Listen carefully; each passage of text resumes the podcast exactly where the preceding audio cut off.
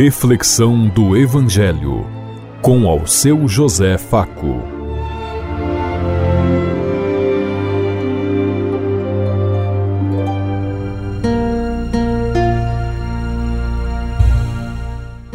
Faça bem a todos os ouvintes da Rádio Construtiva e todas as emissoras em sintonia conosco e o povo que nos ouve.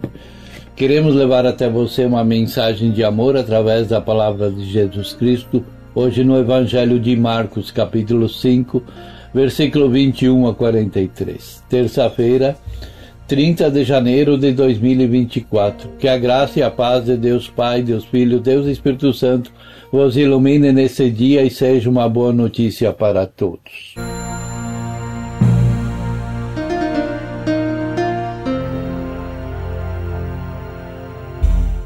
O Senhor esteja conosco, Ele está no meio de nós. Proclamação do Evangelho de Jesus Cristo, narrado por São Marcos. Glória a vós, Senhor. Naquele tempo, Jesus atravessou de novo numa barca para outra margem. Uma numerosa multidão se reuniu junto dele e Jesus ficou na praia. Aproximou-se então um dos chefes da sinagoga chamado Jairo quando viu Jesus, caiu aos seus pés e pediu com insistência: Minha filha está nas últimas. Vem e põe as mãos sobre ela para que ela sare e viva. Jesus então o acompanhou. Numerosa multidão o seguia e comprimia. Ora, achava-se ali uma mulher que há doze anos estava com hemorragia e tinha sofrido nas mãos de muitos médicos gastou tudo o que possuía e, em vez de melhorar, piorava cada vez mais. Tendo ouvido falar de Jesus, aproximou-se dele por detrás, no meio da multidão, e tocou nas suas roupas. Ela pensava: se eu ao menos tocar na roupa dele, ficarei curado. A hemorragia parou imediatamente e a mulher sentiu dentro de si que estava curada da doença. Jesus logo percebeu que uma força tinha saído dele. E voltando-se no meio da multidão, perguntou: Quem tocou na minha roupa? Os discípulos disseram: Estás vendo a multidão que te comprime e ainda perguntas: Quem te tocou? Ele, porém, olhava ao redor para ver quem havia feito aquilo. A mulher, cheia de medo e tremendo, percebendo que lhe havia acontecido, veio e caiu aos pés de Jesus e contou-lhe toda a verdade. Ele lhe disse: Filha, a tua fé te curou. Vai em paz e fica curada dessa doença. Ele estava ainda falando quando chegaram alguns da casa da, dos chefes da sinagoga e disseram: Tua filha morreu por que ainda incomoda o mestre?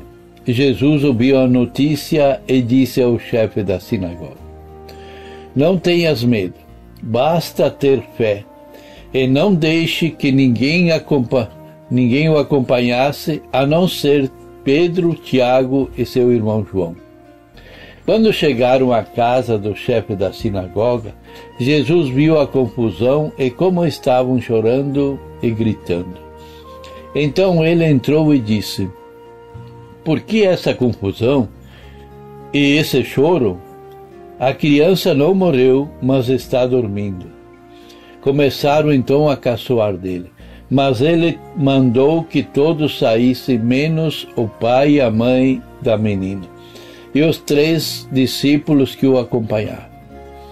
Depois Entrando no quarto onde estava a criança, Jesus pegou na mão da menina e disse: Talita cum, que quer dizer: Menina, levanta-te. E ela levantou-se imediatamente e começou a andar, pois tinha doze anos. E todos ficaram admirados.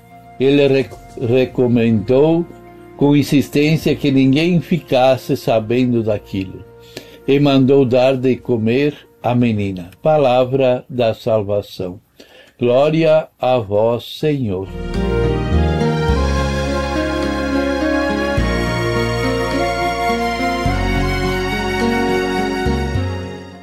A cena é impressionante. O evangelista Marcos apresenta uma mulher desconhecida como um modelo de fé para as comunidades cristãs.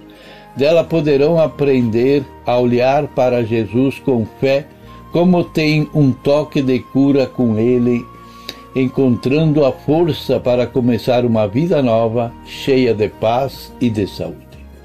Ao contrário, Jairo Identificado como chefe da sinagoga, o homem importante de Cafarnaum, este, esta mulher não é ninguém. Só sabemos que tem uma doença secreta, normalmente de mulher, e que lhe impede de viver como uma mulher.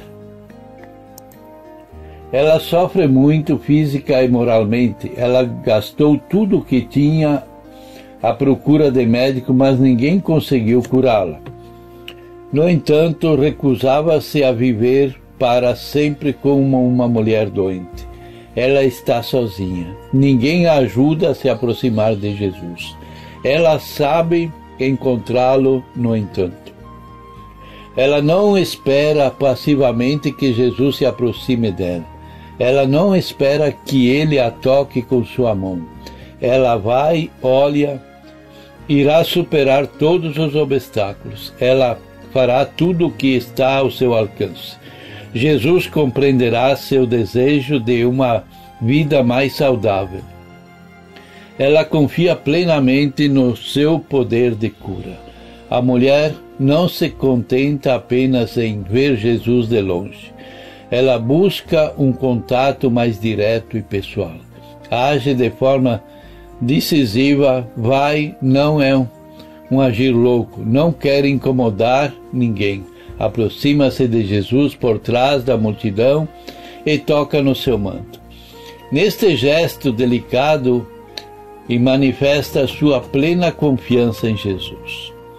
Tudo aconteceu em segredo, mas Jesus, que tudo sabia da grande fé da mulher, quando ela assustada e trêmula, admite que fez, disse Jesus: Filha, a tua fé te salvou. Vá em paz com saúde. Essa mulher, com sua capacidade de buscar aceitar a salvação oferecida a nós em Jesus, é um modelo de fé para todos nós. Quem ajuda a mulher de hoje a encontrar-se com Jesus? Quem tenta entender os obstáculos que escondem na igreja de hoje para viver sua fé em Cristo em paz e saudável? Quem valoriza a fé e o esforço dos, das teólogas que, sem nenhum apoio, vencendo todos os tipos de resistência e rejeição, trabalham incansavelmente para abrir caminhos que permitam às mulheres viver com mais dignidade na igreja, igreja de Jesus Cristo, as mulheres não encontram entre nós a valorização e a compreensão que encontraram em Jesus.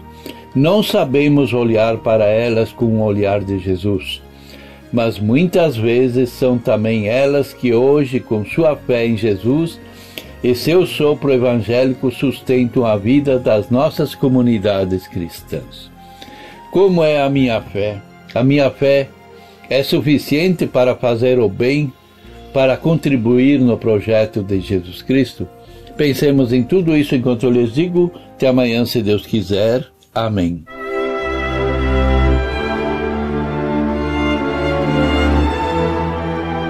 Você ouviu Reflexão do Evangelho com ao seu José Faco.